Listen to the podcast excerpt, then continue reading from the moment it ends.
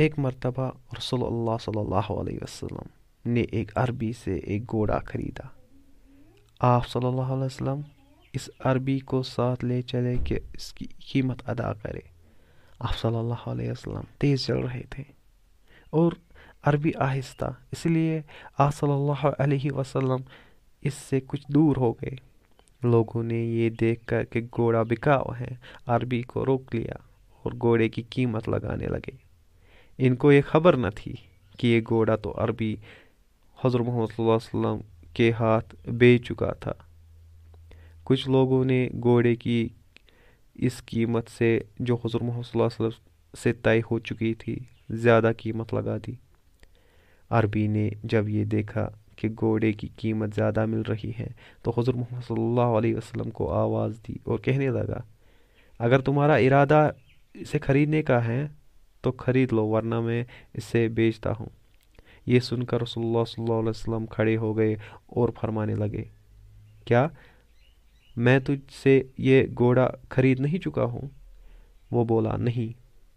اب لوگ رسول اللہ صلی اللہ علیہ وسلم اور عربی کے گرد جمع ہو گئے۔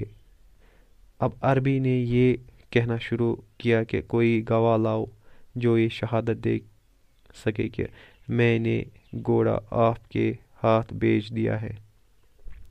اب مسلمان اتنے میں آس پاس مسلمان کھڑے ہو گئے اور اس عربی سے کہنے لگے کہ اے بدبخت، رسول اللہ صلی اللہ علیہ وسلم تو کبھی جھوٹ نہیں بولتے۔ اتنے میں رسول اللہ صلی اللہ علیہ وسلم کے صحابی حضرت خزیمہ بن ثابت رضی اللہ تعالیٰ عنہ آ گئے۔ انہوں نے بھی یہ عربی کی یہ بات سنی جو حضور محمد صلی اللہ علیہ وسلم سے کہہ رہا تھا کہ کوئی گواہ لائیے جو یہ گواہی دے کہ میں گھوڑا آپ کے ہاتھ بیچ چکا ہوں۔ خزیمہ رضی اللہ تعالیٰ عنہ فوراً بول اٹھے، میں گواہی دیتا ہوں کہ تو یہ گھوڑا رسول اللہ صلی اللہ علیہ وسلم کے ہاتھ بیچ چکا ہے۔ رسول اللہ صلی اللہ علیہ وسلم نے حضرت خزیمہ رضی اللہ تعالیٰ عنہ کی طرف مخاطب ہو کر فرمایا، خزیمہ تم کیسے گواہی دیتے ہو؟ تم تو ہمارے ساتھ نہیں تھے۔